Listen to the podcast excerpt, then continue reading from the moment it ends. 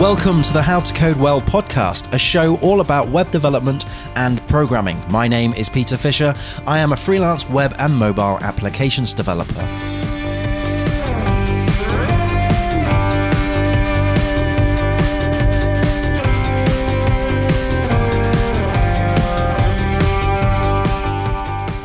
Hello coders, today we're going to be talking about testing to break. I'm joined here by Rob Waller. Rob is a speaker, developer. He's also been on C N N. Rob, how are you doing? How, how's your week been? Um, I'm doing very well. Um, I've had a good week. Um, me and my partner are looking for a new house, and uh, so it's been lots of rushing around looking at houses, pulling our hair out. Wow. It's been a good week. No way, no way. Can I ask whereabouts you're you're looking? Is it in the U K? In the U K, in the U K, outside of London. We're making the move away from London, are so you, are that's you, the countryside somewhere. Are you, nice, nice. Are you based in London at the moment? Yeah, in Ealing. In Ealing, nice. So West West London, yeah. Very nice, very very nice.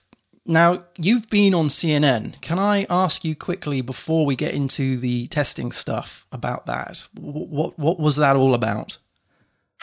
Um, well, it had nothing to do with criminal activity or hacking, which was uh, good. Um, but basically, I think it must have been, it's a long time ago now, and this is making me feel old. It was about eight years ago. Um, I was, I started, uh, I set up a, a sort of startup in the sort of social media marketing space, mm-hmm. um, doing sort of analytics work. And um, because there's a lot going on in that space at the time. And basically one weekend, I, I built this little um, Twitter um, app, I suppose you'd call it. It did Twitter analysis, and it told you how many um, fake followers you had. Oh, wow. So basically, like, it would assess your account and show that you've got like thirty percent of your followers are fake. Or right. You've bought them, right? Right. And loads of sort of, you know, I don't know, B, C, D, E, F list celebrities have been buying these followers to make themselves look more popular. Okay. And journalists had started looking into it, but it was like quite a manual process. Right. And I just thought, my background, which had been in email marketing, I'd done a lot of list management work. I was right. just like, this is just list management work. So yeah. I wrote a quick algorithm and then put it online. Right. And basically, not much happened. I shared it with a few journalists, and they had a play with it, and they were like, oh, this is nice. And then one, I don't know, one Tuesday or Wednesday or something, someone at Mashable picked it up. And this oh, wow. was just before the Obama-Romney election. Mm. And they ran Obama versus Romney through it and then did an article on it. Oh, wow. And then it went completely bonkers. I learned DevOps in about a week after that because I had it on like a shared host. Oh, gosh. And um, I had to then build my own like V P S and all this stuff before A W S was really a big thing. Wow. And then, um, yeah, and then just got invited on C N N to talk about it. It was really weird. That and, is um, so cool. Yeah, just mad. Wow. Oh, gosh. So you went viral. I did, yeah, yeah. It was it was crazy, yeah. I went from like a few a few hits a day to like thirty thousand an hour. Wow! It was, yeah, it was. Uh, I I learned a lot about coding in a very short period yeah, of time. Yeah, I can imagine. Wow, I can imagine. Well, hats off to you. That's uh, that's quite a quite a thing yeah. to your name. Awesome. It was good fun. Yeah, yeah.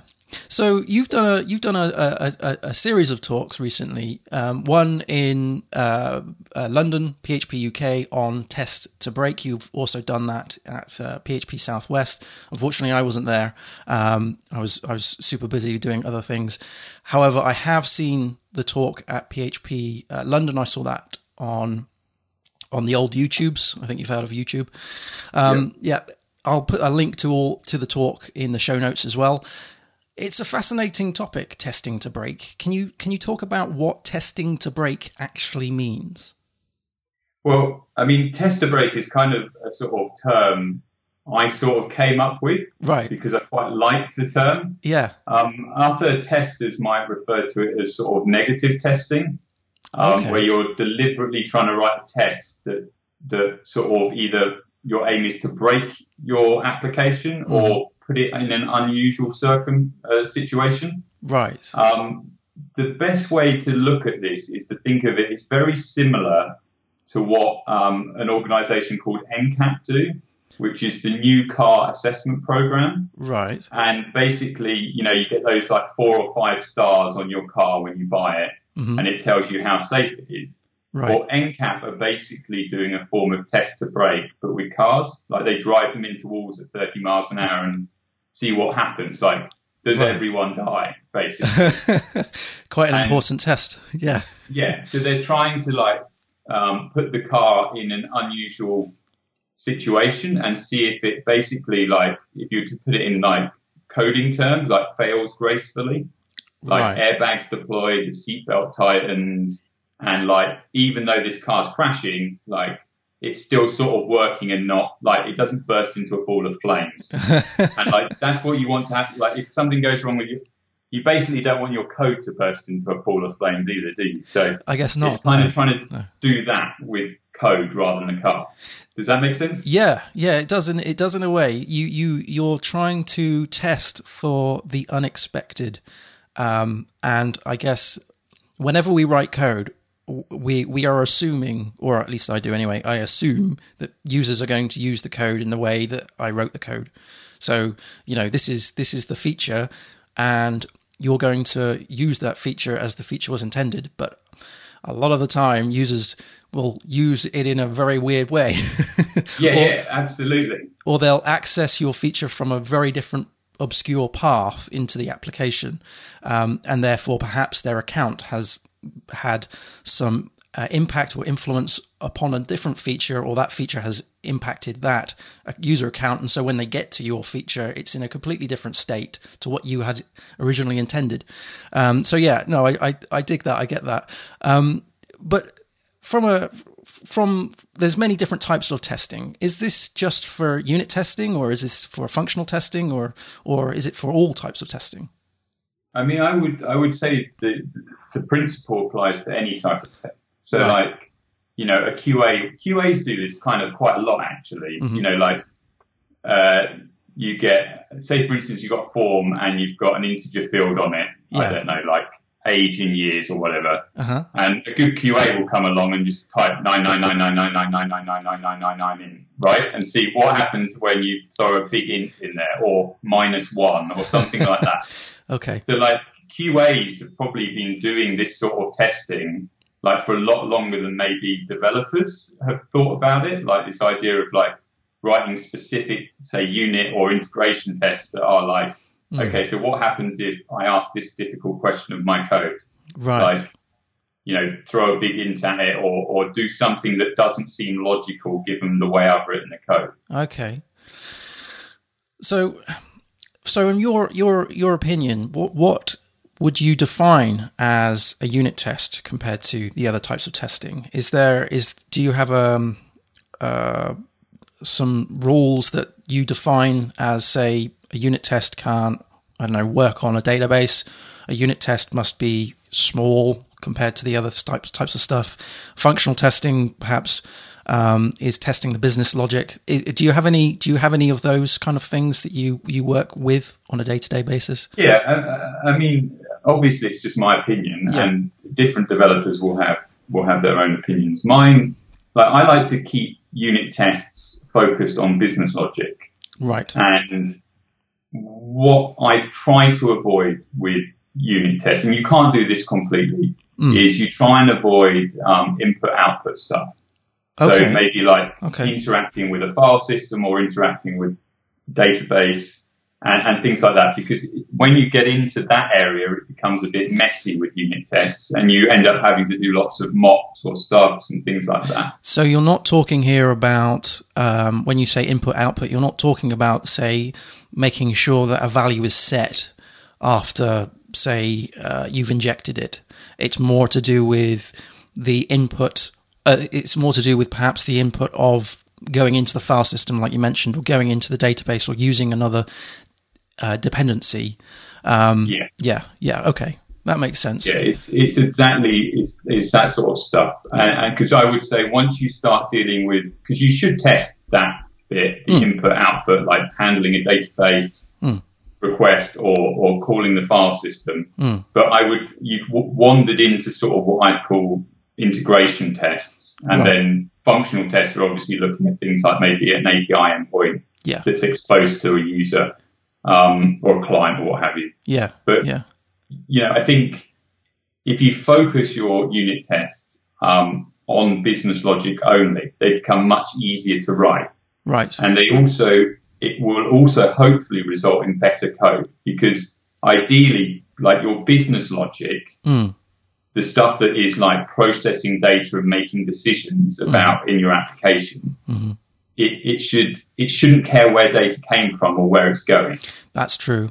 Yes. So that's like true. If the data came from the database and is going to the file system or vice versa, your business logic doesn't care yes. about that. Yes. It just gets a collection of data, does some processing on it, and mm. then passes it on to whoever needs it. I dig that. Does that make sense? Yeah, I dig that. I, I, I certainly get that. I guess, I mean, from you, you could, for instance, decide one day to change your database um, or change the file, the type of file system that you're using. Maybe it's S three one day, maybe it's something else another. And, and you removing that coupling from the unit test, um, so making the, the test just test the the the smallest thing and not worrying about where that thing actually lives, means that that test in itself is quite reusable in other contexts. Um, yeah, yeah, yeah, Absolutely, yeah. I, I, I, de I definitely, I definitely get, dig that. Uh, I must say that when I started unit testing a long time ago, uh, and I'm I'm certainly not, I don't test all the time, unfortunately. Um, but when I started, I I mixed and matched everything together, and it was like this one big mess of of uh, functional integration and unit tests all in one massive thing. And it got to, say, um, thirty, forty, fifty tests, and then suddenly the system would just lock down, because it would be trying to, you know, run the browser and add and stuff to the database and remove things from the database to clean up the test and tear it all down. And I thought what I was doing was really, really awesome, and then it suddenly just locked up. Um, and then I discovered what what perhaps these unit tests should actually be, and and then I'm yeah it's a it's a very weird process of of uh, breaking down an application into testing a singular thing, because it's quite difficult when you've got when you've got a, a, a very complicated application, as most applications are complicated. Breaking them down into small little modular components to the to the nth degree to test that one thing can actually be quite difficult. And I found that testing often means that I have to restructure my application, because my application isn't testable. yeah, yeah. Yeah. Okay, so um, going back to the test to break. So this is negative testing. This is testing for things that uh, don't, sh that these are unusual things. So when should one do this? Should they do this before the you write you develop the code as in a T D D approach, or should you do this afterwards, or does it really matter? Um, I mean, theoretically, you can do it before, but I think this sort of wanders into the topic of the difference between test to break and test to work. Right. And and the when you're doing following T D D and writing tests first, you tend to write tests that prove your logic works. Yes. If that makes sense. Yes. And you might write, I tend to, with my approach to testing, I tend to do two sweeps of my code. Okay. So the first bit is the test to work bit, where I write some tests to get the thing working. Mm-hmm. Yeah. Mm-hmm. And obviously this goes with the sort of red-green refactor approach. Mm-hmm. But my second round of tests are the tests that try to break my logic. Right. And Some some people use the term triangulation. I've heard, like, okay. um, I've but not, it's not I've, really triangulation. I've not it's, heard it, that. I've not heard that. It, it, it's a, an approach where you're not quite sure what the answer should be, so you write a few tests to slowly work out what the answer should be. Oh, right. Okay. Yeah. Yeah. But I would see test to break as slightly different, and I would see test to break as a sort of secondary process. Right. That you've got your code working, and then you're going, okay, so I've got this code working and it's it looks quite nice and everything's good. Can I think of any scenarios or any tests I could write mm-hmm. that would go, okay, this might be some, you know, what some random user might input, or like, could this approach end up in a result I don't want, if that makes sense. I see. Yeah, yeah. It's the it's the driving the car into a tree type scenario, isn't it? Yeah. It's like, yeah, cars are meant to be on the road and driving forward and everything's great, but sometimes they'll hit an object. What happens when they hit the object? Yeah. I guess I guess this is very important for um, anyone who's writing software for Tesla. yeah, yeah, yeah. yeah. Or, and it's the same for anything, like, you know, say a big bank, anything that's mm. like of importance. Yeah. I mean, I've I've spent a lot of my career in the sort of marketing space, I suppose, and, and ad agencies and what have you, digital agencies, and maybe the work there isn't so, you know, it's not fundamental to uh, yeah, the well-running of this country, or have you. But some developers are working on stuff that for banks or for the government and various other things. Mm. And even like Google, you know, these, mm. these organizations, you know, are important and we want their stuff to work. So like test to break is very, becomes even more important in those areas, if that makes sense. Yeah, I see. I see. Can can you give me, apart from the, uh, the car scenario and the, the bank, is there is there any other examples that you can give uh, where you're comparing a test to work versus a test to break? I love the car scenario. The car. I mean, it's just so easy. It's yeah, just, yeah. Uh, I mean, I see it as, because it, it's about, um, the thing about test to work is it's like with standard inputs. I like the term with standard inputs. Sure, like, sure. So I'm going to use a standard input with this system, what I'd expect, and then what I expect back. I and you can see this as like, with the car ignition. Mm-hmm. So like you will do some tests um, with a valid key. Mm-hmm. So you've got a car key mm-hmm. and you'll ch- test the ignition and make sure the engine starts with a valid key. Right. And then you'll go, okay, I've got an invalid key. I'll test that, make sure the engine doesn't start. Yeah. But there's both, there's still valid standard inputs. Just one is not meant to, one is to work with this car and one is not to work with this car. That is a very important test. Yes. And that's test to work, right? So you're mm. going, okay, the next one would be like sticking some sort of foreign object into the ignition and seeing if it could work, I guess, right? I guess like a screwdriver or something. Yeah. Yeah. yeah like yeah. a screwdriver yeah. or in a modern car with these sort of like, I don't know, these R F I D keys or whatever they are. Like you might just someone can someone start the car using their laptop or something or their phone, right? Sure. That's not meant to. Yeah, yeah, you know, yeah. Can it be hacked? Because and the car industry had a problem with this because obviously lots of cars have been stolen recently because mm-hmm. of the dodgy keys. Mm-hmm. You know, so they're not always doing test to break in the car industry. There are things they're missing, but like I, I think that's a good explanation of it. Like yeah, it's yeah. the stand, it's with standard inputs. Mm. So you start writing your test with like your standard input that you expect to work. Mm-hmm. Mm-hmm. And then you might go, okay, I don't know. So say, for instance, you've got, you're doing some sort of range, number-based range logic. Yep. And your range is, if I have ten to twenty, I expect standard functionality to occur. Mm-hmm. And then you might write a test, okay, going, okay, well, what happens? Zero will be a valid integer, so I'll pass zero in. What happens? Mm-hmm. Mm-hmm. Does the code just something weird happen, or maybe like, you know, passing a hundred? What happens with a hundred? You know, does, is, is my code going to work in one way? That yeah. makes sense. Yeah, yeah, yeah. I, I guess, um, yeah. Speaking from my experience, it's I've I've rarely done test to break. Uh, I've I've rarely. I I will write code. Test the code, or I'll test the code, then write the code, then test the code, um, and then when it when it's acceptable, when I get the green thing, I move on. It's yeah, it's that's that's good. I'll, I'll move on. But yeah, I think test to break is actually it's um it's an interesting uh, and important I I feel um, way of of of just double checking and making sure. Um, we when we're well for me especially when I write code, I'm thinking about the logical flows of how things should be, and I'm writing them to those those procedures and those functions and those routines, and anything else that is outside of that, um, I don't think about because it's I don't need to think about it because I'm writing the code for it to work. So yeah, this is a bit of a mind shift to go. Okay, so I've now got this code. How can it be used in a in a in a way that isn't intended and isn't expected, and what will happen? Um, I love the examples that you had on your talk where you were doing testing against exceptions, um, that and, and and checking for values and stuff, um, because that's that's very, very important.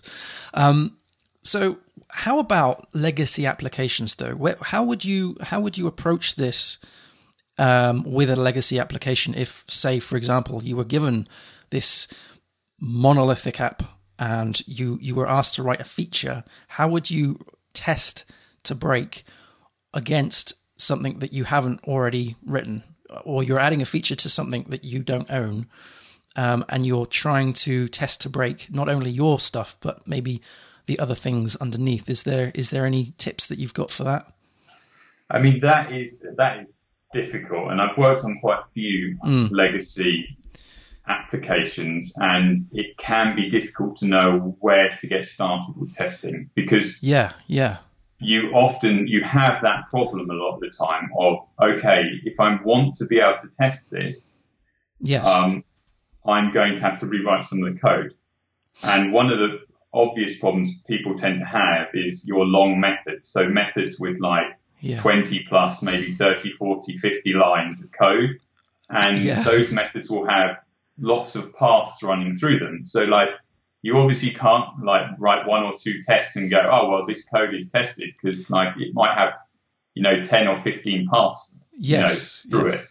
Yeah. Um, so my approach is often to, well, obviously you start breaking that code down, right? Mm-hmm. And then people get worried about abstraction and like thinking, is, as I break this code down, are these things going to live in the right place? Can I develop the domain out of it and get the right classes in the right place? Sure, yep. I, I would say often, like, don't worry about that stuff too much. Mm-hmm. Like, don't get lost in the weeds of trying to, like, do that. Okay. Like, one of the first steps is just to try and simplify the code and get some tests there. Mm. And I think often it's, if you've got like an interface method with like loads of code in it, mm-hmm. and we've all seen these methods, uh, mm. you know, that you just hold your head in your hands every time you sort of see them. But uh, I think like just break the code down into some simpler private methods and mm. call them from the main public interface. Okay. And you can write tests for private methods. There's no problem with that. Right. Just make sure that, that those small pieces of logic work as expected. Right. And then hopefully you, you, you're just beginning to break it down. And, you know, obviously with a legacy application, I think to move away from legacy, you have to probably do two or three rewrites anyway. Agreed. Agreed. Your first kind of rewrite is often like understanding the code mm. and just trying to break it down a bit. Mm-hmm. And then it started, then you can start going, okay, so this code has got some tests now, understand it a bit better. Now I'm going to think about the thorny topic of abstraction and good code design. That, that's the difficult stuff. That's when you need to hire the really clever people, people cleverer than me, you know? It's, um, but yeah, so I'd say always as a first step, keep it simple. Just try and break those sort of logic gates down into their own small little testable functions, and, and then you can move forward. I see. I see. Yeah. Yeah. Um, legacy code is all around us, and we can't, we, we, we can't seem to get away from it, or at least I can't. Um, and it, it is, it is extremely challenging when you're testing, um, on, on a legacy app, uh, something that you haven't necessarily built or, or, or aware of. You assume that it works, and, and, uh, half the time it doesn't. Um, and, um, there is perhaps no budget for improving uh, what already exists and is already quote unquote acceptable. Um, now you've got, and just touching upon that, you've got a, a, a management background, um, because you, you once managed a team of developers. Is, is that, is that right? Yeah. So I did, um, up until midway last through last year, I was uh, head of tech at an agency in London, and I was I did that for about two and a half years. Right, right. Um, yeah, there's a whole life story thing that I'm going through at the moment that sort of links to that, um, but I won't I won't bore you with that. But Um, yeah, I did that for two and a half years. And obviously before that, you know, as I touched on with the sort of C N N story, I was, I had run my own business for a couple of years as well, sort of startup. So okay. I, I, I do seem to have a, a, a sort of understanding of sort of like the wider financial businessy side of stuff. What well, a lot of developers might see is the sort of airy-fairy stuff of software development. Well, that's a very important thing to be aware of. Um, it's, you know, to understand the business needs from from that standpoint. Um, I just wonder if you've got any advice on on approaching a a a, a, a manager, a, a team stakeholder, someone who owns the product, um, who is non-technical, to get them on board with testing, because testing is something that does take a lot of time. It takes even more time if you're working on a legacy application, a legacy application that is perhaps kind of already working in the sense that, you know, the, the boss can refresh the page and the page is there. Um, he's obviously, or she's obviously not going to see the code. Um, so from someone who's just coming on to uh, to take on this this legacy thing, have you got any advice on what that developer could suggest or talk about to the manager who is perhaps a little less um, uh, comfortable with with adding more development man days to test code? So I think it's a, in general terms, mm. like when you're discussing these things with non-technical managers, um, keep away from talking about code too much. Don't talk about code. Right. Because that's not what they want to talk about. No. Often what it is, is is taking your understanding of the problem in a code sense and turning it into a language that they understand. Right. Okay? Right. And two of the topics that are often good if you want to get a good reaction is obviously talk about money and finance, mm-hmm. and talk about reputation. Okay. And in terms Very of good. like yeah. code quality and testing, obviously poor code, there is, uh, it has financial costs, and obviously it can have reputational costs if it's not secure, mm. or some major bug causes a major hiccup and takes it offline for a day or so. Mm-hmm. You know, so it's it's often, if you talk about things like that, the, the, the topics of finance, the money and reputation and things like that, mm. that will get more attention than rather going into the nuances of code design and, and things, and, you know, encapsulation or anything else sure. like that. that. That's not going to um, yeah. grab them. I, I think, yeah. So, because the, the key, back to your core question, is sort of like, what is the financial justification for doing yes. um, more work up front than, you know, just trying to release it as soon as possible. Mm. And I, I have this sort of concept in my head that I've been playing with for a while, which is this sort of law of minimum cost, right? Mm-hmm. That basically every software development task has a minimum cost associated with it, and you can't get below that minimum cost. The only the only thing you can decide on is mm. when you're going to pay for it. So are you going to pay for it now, or are you going to pay for it later? So the justification for um, testing financially mm. is that you get as much of the cost prior to production release as possible, right? Okay, yeah, because yeah. If if you if you don't do testing, or you don't do testing well, mm. and then you release code, you're going to have a whole bunch of issues to fix later, and they're usually that's where your costs will begin to spiral, and they spiral in a couple of ways. One is that um, you have to obviously start fixing bugs. Right. So your developers lose focus maybe on releasing the next big feature. They're, yeah. they're focused on like fixing bugs now. So their efficiency goes down. Right. They're most likely dealing with um, a lower code quality. Yeah. So again, it takes them longer to do things. And there's that cost.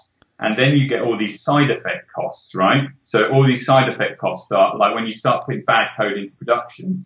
Um, say, for instance, your tool is for an internal, um, an internal part of your company. So other people within your company need this software mm. to produce something that goes online and yada, yada. Now, if if that is um, of a poor quality and has been poorly designed and is inefficient, mm. that's going to cost cause costs to rise in, in, in their team. Yeah? Yeah, yeah. The problem often is those costs are untracked because people, businesses aren't making the financial co- connection between this ineff- inefficient team over here. That is so true, yeah. You know, yeah, and, and yeah. then you've got the user issue. So if your yeah. if your site is very focused or application is very user centric, like as in has lots of users using it, like and Google have done loads of research on this to prove this is the case in terms of like site performance and speed. Yeah. Like if you've got a buggy system uh-huh. and like there are bugs hidden there, guaranteed if you've got enough users, they will start finding those bugs, mm-hmm. and and that could you could be losing ten or five percent of revenue because users just find have this buggy experience and drop out before conversion before they hand some money over, yeah, or yeah. they spend less time on your site yeah. because it, it's all those things. And I think when you have that sort of conversation with someone who's non-technical, like a product owner maybe, or um someone in the finance department or various other places, they get that. They start to understand what you're saying to them. They they go, okay, so what you're saying to me is if if we do testing, it might cost us a bit more up front, but it will keep our long-term costs down. Mm. And that's that's the financial argument there. There's also the reputational thing that, you know, bugs can be very damaging yes. to your reputation. You, you know, we've all seen things with Apple and Facebook and various other companies that are sort of bug related. Yeah, um, and also, I guess it. it, it yeah, it, yeah, I, t- I totally agree. I, that that was such a nice way of of of describing that to to a non-technical uh, person. In the past, I have because some some of these stakeholders like graphs and charts and, and numbers, you know. One number is bigger than another number, so that must mean something, right? So in the past, what I've done is analyzed legacy code.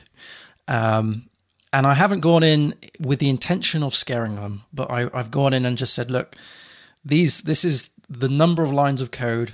This is the longest um, uh, function signature, and um, that isn't tested. Uh, as in, I don't know what happens with that, and you and I need to write code onto that. Um, and that is uh, a pain point for me. So it's difficult because I don't necessarily want to put my name to code that other people have written that aren't in the in the in the company anymore. Um, because as soon as you write code and you commit the code to someone else's code on top of someone else's code, that becomes your code. Yeah. So you you are essentially taking ownership of that. Um, and I I like to, if I've got a chance to to just see where the pain points might be, um, and I think sometimes it's always handy in the back pocket to pull out some some some numbers and just say, yeah, this is what I got to work with. Um, I did a project recently where um, it was a horrendous legacy system. uh, it was nuts, and um, we had like uh, methods that were fifteen, twenty parameters in terms of uh, the signature. It was crazy. Um, and sort of refactoring that was, was so painful. Um, but the thing is that the, the owner is not aware of this. The person who, who just refreshes the page and goes, yes, it's up, isn't aware of this. And so they'll just keep pl- pl- piling on features and features and features. And, and um, if the foundations are shaky, um, like for example, we had this, this thing where we had to uh, upgrade Uh, P H P because the server was no longer supporting the old P H P version, and that just blew up with the, the a lot of the deprecated stuff and the, the, the stuff that just was no longer working and stuff. Um, and of course, the the owners were like, "Well, shouldn't this work? this is this is this is a cost that we never expected."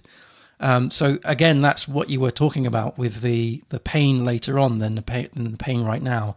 Um, it's because the, the developers at the time didn't have any unit tests to test that out. So there wasn't anything that I could run to reassure me. And I guess that's that's um, that's another point. It's sort of making it acceptable for the developer. It's sort of trying to get the developer happy with the code that they're writing upon.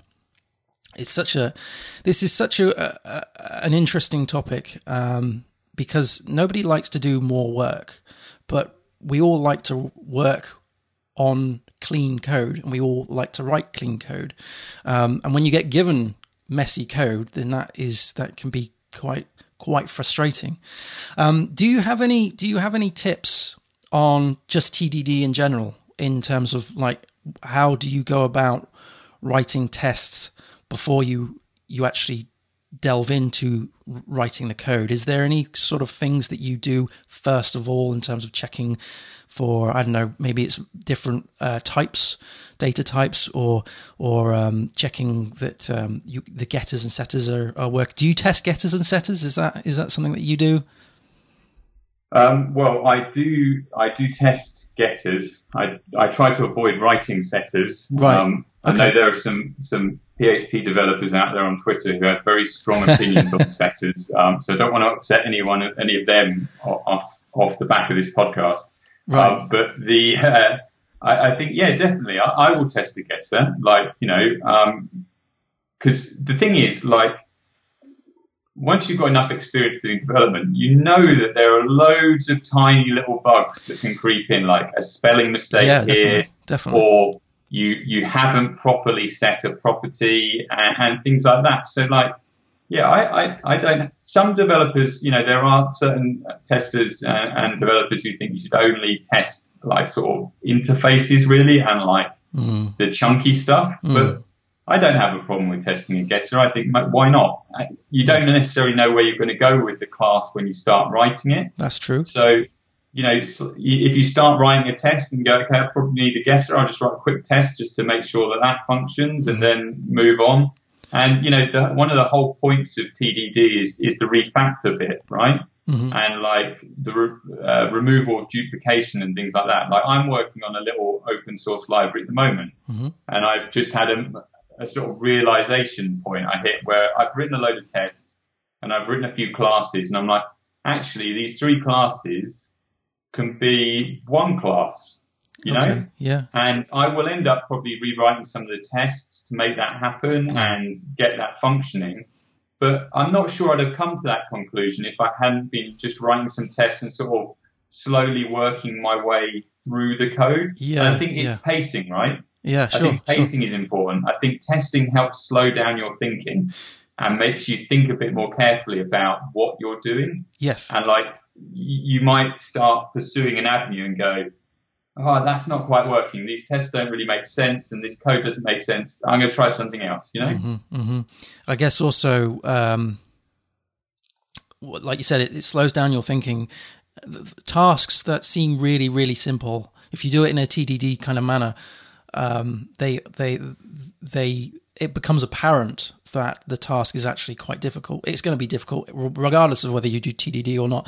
Say, for example, just coming off the top of my head, um, find all users that have a certain status and send an email, that kind of thing. That task doesn't sound sound that difficult, uh, but but you're you're working with all sorts of different cogs in the wheel there. You know, there's there's all sorts of things that you have to do and check to make sure that you're not sending users with the wrong status, the wrong email. You know, email's one of the most dangerous parts of coding. Like, yeah, I mean, yeah. I, I once screwed up email on a monumental scale. so um, I, I know full well if it's got email in it, it's like, take your time with that. What Be did you, really what, careful. Can I ask what you did wrong? Um, I, I once, basically, I needed to send out an email to the user base. I yeah. think it was about maybe one hundred thousand people or something. Yeah. And what I did was I miswrote a for each loop. Ah. And what happened was the first person got one email. The second person got I know where this emails. Is going. yeah. The third person got three emails.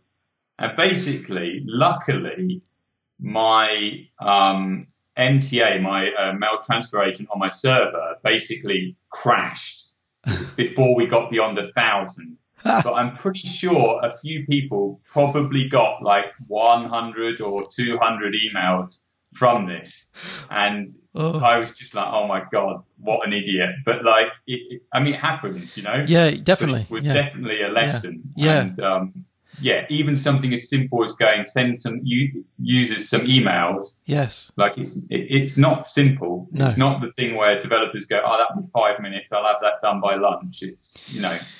Yeah, and, and this sort of this goes into another topic that um uh, that I, I would love to talk about in more detail at some point, and that is um, estimating, because when you're estimating tasks, you you really should taking into account the time it takes you to test. And there's so many unknowns there, especially if you're dealing with legacy code.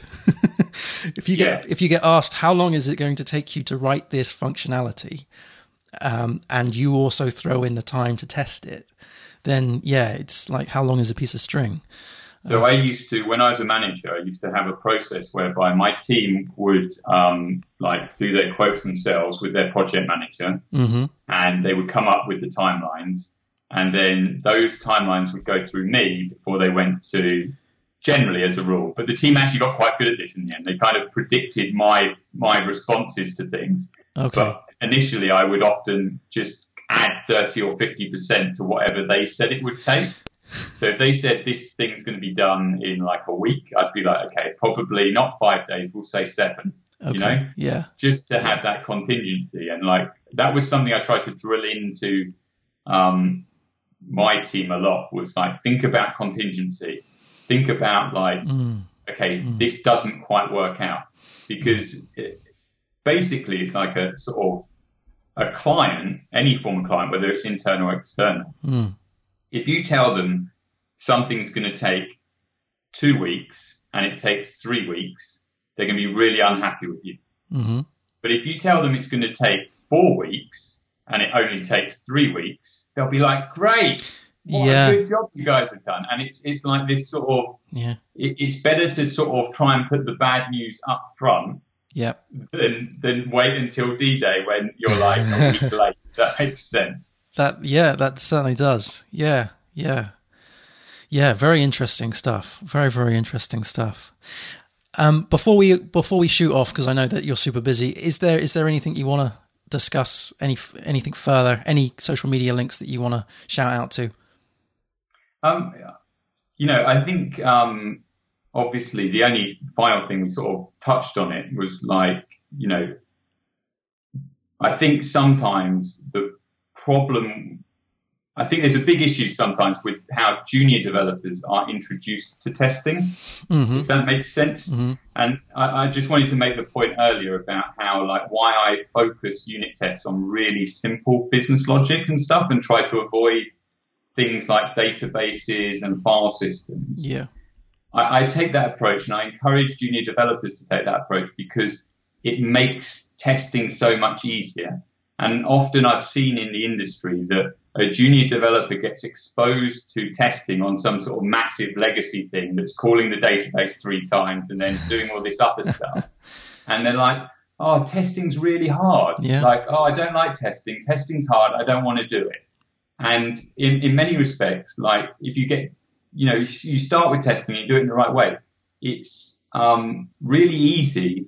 And it brings so much benefit to your code and your work and everything you do that, like, yeah, I, I think it's I think it's really important to introduce juniors to testing in the right way. And yeah, I definitely agree. Keeping it simple for them is, is the best way to do that. I definitely I definitely agree. There is so much of this this thinking that testing should be done after the code is written, um, and and or, or or testing is is is what only pros do, you know, or people who have lots of time on their hands. Um, but uh, it should be baked in at a very junior level, like you say, that testing is is required. If if someone was to quote some work, that work needs to come with testing inbuilt with it. You know, you don't. I had a I had a conversation with someone. Um, I'm definitely not going to name names, but I asked for a quote on something um, from from myself, and uh, and then I, I said, well, does you know I double checked does this does this come with testing? And um, and they said, oh, well, if you want the code tested, then you're going to have to, I'll charge you more. And it's like, whoa, what? So what? You're going to give me code that you've written that you haven't tested, and I'm just going to assume it works. Like, where where does that, because what happened was he wrote the quote and he didn't think about testing. That wasn't his, where he, he where he started from. He just wrote the quote. And then I said, well, I guess that's going to come with unit tests and everything. And he was like, no.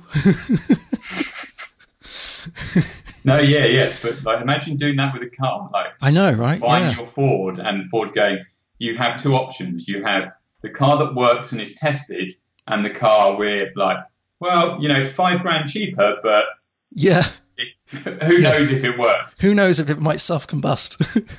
Yeah, exactly. Like, no one's going to buy that car. But yeah. in software development, we seem to have this thing where it's okay to buy the untested car. Yeah, it's a bit weird. Yeah, right, right.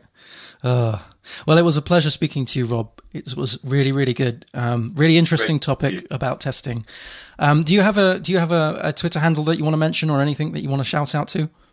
Yeah, I mean, if anyone um, watching this or listening to this uh, strongly disagrees with me, they can obviously drop me a message at um, Rob V. Waller on uh, Twitter. Um, quite happy to discuss it further. Um, and yeah, that would be it. Yeah, absolutely. Excellent. Excellent. Well, I'll, I'll leave those links in the show notes, and I'll put them on the screen here as well. But thanks ever so much for everyone who's listening on the podcasts, watching on the YouTubes. Happy coding, everyone. I'll see you again soon. Cheers. Bye.